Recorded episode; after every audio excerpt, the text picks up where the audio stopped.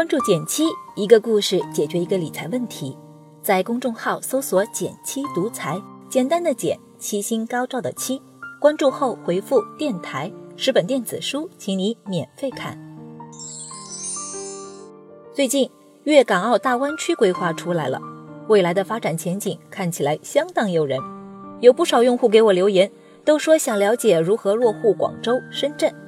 这两天。刚好我有一个朋友成功在深圳落户了。半年前，他因工作调动，第一次到深圳就看到了“来了就是深圳人”这句标语。他说看到这句话就心动了，要不就在深圳落户吧？你会考虑落户深圳吗？欢迎点赞留言和我交流，我会看哦。说实话，相比北京、上海的政策，广深户口的门槛真称得上业界良心。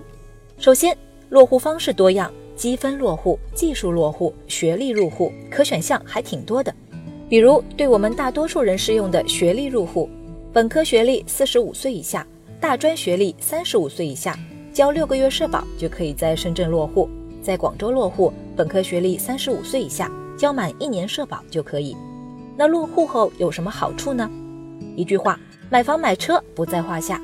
大家都知道，一线城市的房子限购的厉害。比如北京、上海，非本地户籍的需要连续缴满六十个月社保才有资格买房。如果能拿下本地户口，那就另当别论了。买房不限购，买车可摇号。除此之外，学历落户深圳还有补贴可以拿。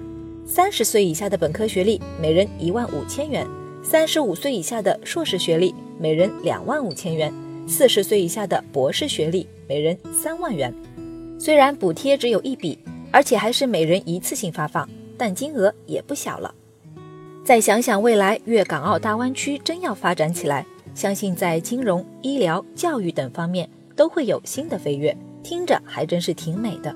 我都有点动摇了，要不也去办个深圳户口？这时候，我司一位正在考虑落户深圳的小伙伴出来现身说法了，来简单介绍一下他的情况：九零后男生，已婚，准备要孩子。三线城市城镇户口持有者，对于深圳户口这件事，他可以说是很有发言权了。自从去年建设大湾区的消息出来，他就保持着关注。只不过对他来说，深圳户口可以用一句话形容：看着挺美，其实也不容易。怎么说呢？首先困扰他的就是落户形式，不论通过哪种方式落户深圳，都只有两种情况：一是落人才集体户。二是挂靠家庭户，两者能享受到的社保、买房、买车福利是一样的，但一遇上孩子上学、配偶落户这些实际操作的时候，集体户口就比个人家庭户口麻烦一些。每次办事都要申请集体户首页就不说了，而且听说从一九年开始，人才集体户可能只能保留两年，两年之后是户口作废还是福利降级呢？虽然政策还没明确，但想想。就很头疼了，那有没有办法挂靠家庭户呢？最理想的状态是在深圳有愿意让你挂靠户口的亲戚朋友，如果没有，还可以找中介推荐愿意提供挂靠的家庭，每年交个一两千块钱的挂靠费给对方。但是把户口挂在一个陌生人家里，多少都有些不方便。最后的解决办法就是自己在深圳买房。深圳的房价虽不比北京、上海那么夸张。但终究也便宜不到哪儿去。两年之内在深圳买套房，这条路让这位小伙伴犹豫了。而且对于一个准备要孩子的男士来说，孩子教育、配偶随同、父母养老、医疗条件、房价都是他要考虑的因素。另外，个人工作规划、换城市的机会成本也是个问题。按他现在的情况，短期内并不想离开上海，但如果早早在深圳落户买房，可能就会面临跟妻儿分居两地的状况。从父亲的角度来说，谁又想让自己的孩子面临留守儿童的孤单呢？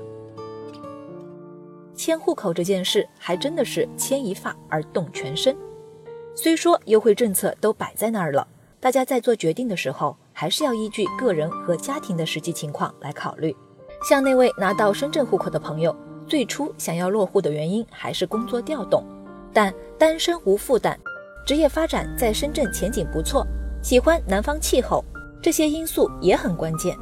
而我提到的另一位小伙伴，在纠结良久之后，放弃了落户深圳的想法，转而寻找苏州和昆山的落户机会。在他看来，上海是他当下最想站稳脚跟的地方。